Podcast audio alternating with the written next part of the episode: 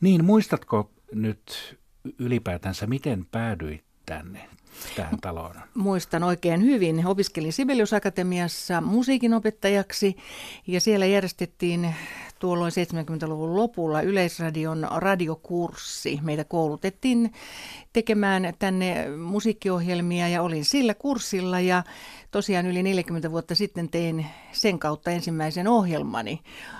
Ja muistan senkin haastateltavana oli juuri Kuopion viulukilpailun voittanut viulisti Erkki Palola. Ja vuosi oli? 77. 70, 40 vuotta sitten. Kyllä. Ja siitä sitten ura urki, no ajattelitko siinä vaiheessa, että tämä on itse asiassa sinun tuleva työsi? Ehkä en silloin, kun tein ensimmäisen juttuni, mutta pikkuhiljaa se alkoi kehittyä siinä, koska heti tuon ohjelman jälkeen minua pyydettiin tekemään. Sitten tein opiskelujoni siinä ohessa tänne taiteilijahaastatteluja RSO-väliajalle äänirautaohjelma, jota Leena Santalahti tuotti, niin hän pyysi usein tekemään siihen juttuja. Et se oli hyvä koulu ja aloitus tälle uralle. Ja sitten kun valmistuin akatemiasta vuonna 80, niin jäin taloon. Minkälaisia ohjelmia teit sitten näiden vuosien saatossa? Olen tehnyt hyvin laidasta laitaan ohjelmia. Se äänirauta oli hyvä koulu aloittaa. Se oli tämmöinen musiikin ajankohtaisohjelma.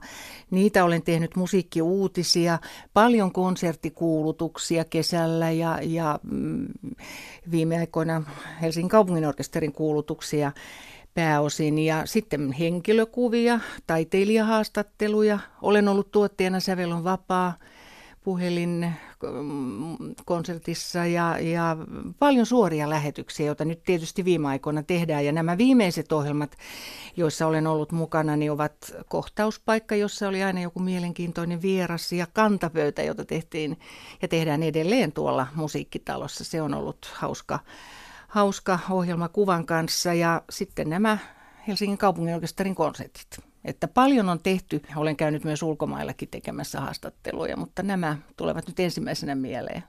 Olet ollut niin sanotusti aitiopaikalla, musiikkielämän aitiopaikalla.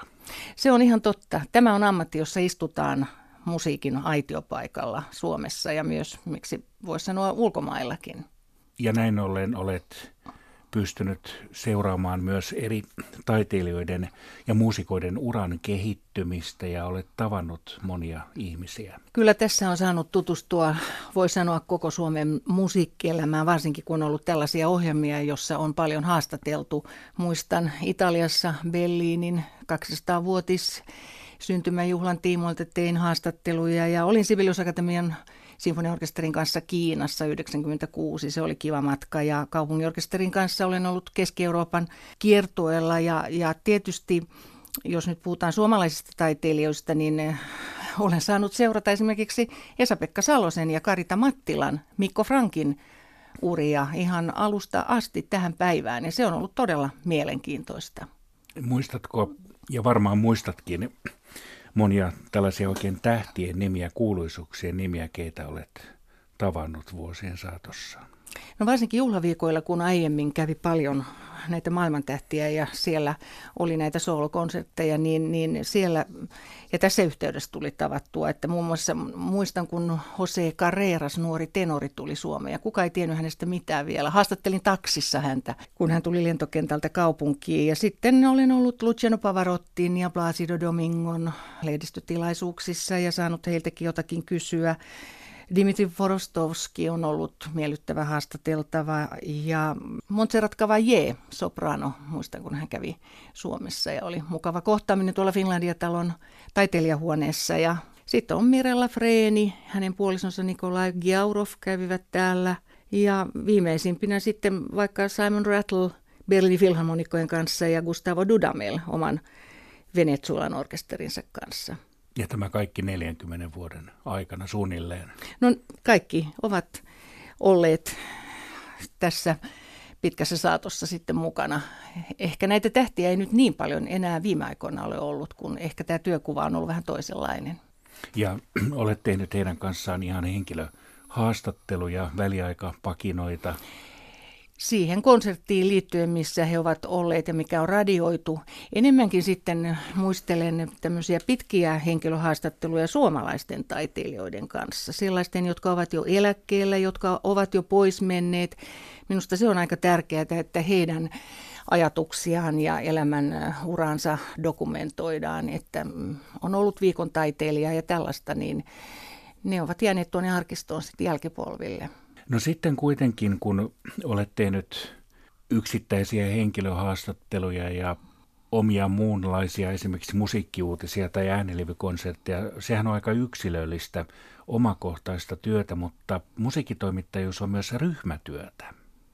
Se on ihan totta. Ja sitten jos ajattelee siitä, että miten saa sitä mielihyvää itselleen, niin kyllä itse ainakin olen saanut sellaisista isoista projekteista, jossa on jotain isoa tehty yhdessä. Sävelovapaa on aina hauska tuottaa, kun siinä tehdään ja ollaan kontaktissa yleisön kanssa.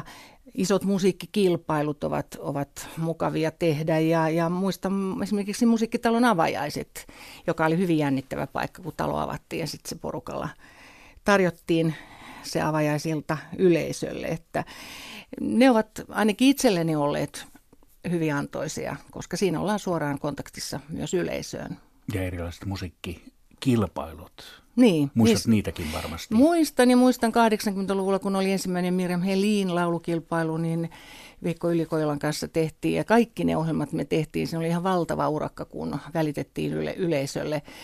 Ja se oli iso tapaus, kun Helin kilpailu tuli Suomeen ja, ja siitä on jäänyt kanssa mukavat muistot. Ja silloin Miriam Helin oli itse tietenkin vielä elossa.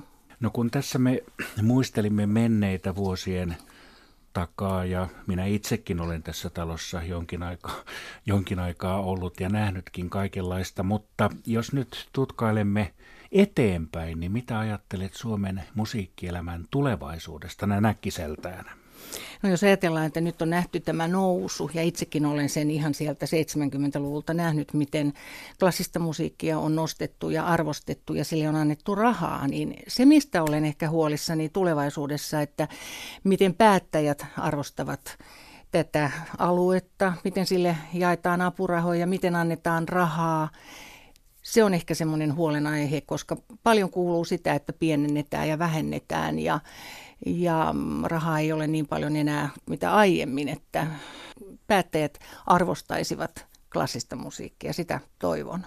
Mutta eläkkeellä ja eläkkeellä, sehän ei merkitse sitä, että nyt tästä eteenpäin ei tapahdu mitään, vaan mitä sinulla on nyt suunnitelmissa, että tuleeko sinusta kiireinen – eläkeläinen? Olen ollut jo kiireinen eläkeläinen, koska aina elämääni on kuulunut esimerkiksi kulttuurin seuraaminen hyvin aktiivisesti.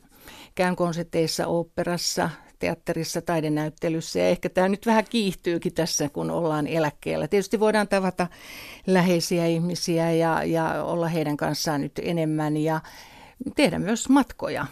Matkustaminen on yksi harrastus, että sitä varmaan näitä kaikkia asioita sulassa sovussa tehdään te jatkossakin. Olin juuri Nitsassa mukavalla lomalla ja nyt lähden marraskuussa Roomaan ja Firenzeen, ja Firenze, joka on rakas kaupunki, koska olen siellä saanut opiskella italian kieltä, niin totta kai jos on jotain mukavaa äh, konseptielämää siinä ohessa, niin myös sitäkin harrastaa, mutta ei välttämättä se ole aina, se riippuu vähän siitä matkan luonteesta, että mitä millä, milloinkin tehdään ja millaisessa seurueessa ollaan, mutta olen liittynyt RSO-ystäviin ja Salzburgin ystäviin myöskin, että ehkä noita matkoja näidenkin kanssa t- tulee jatkossa.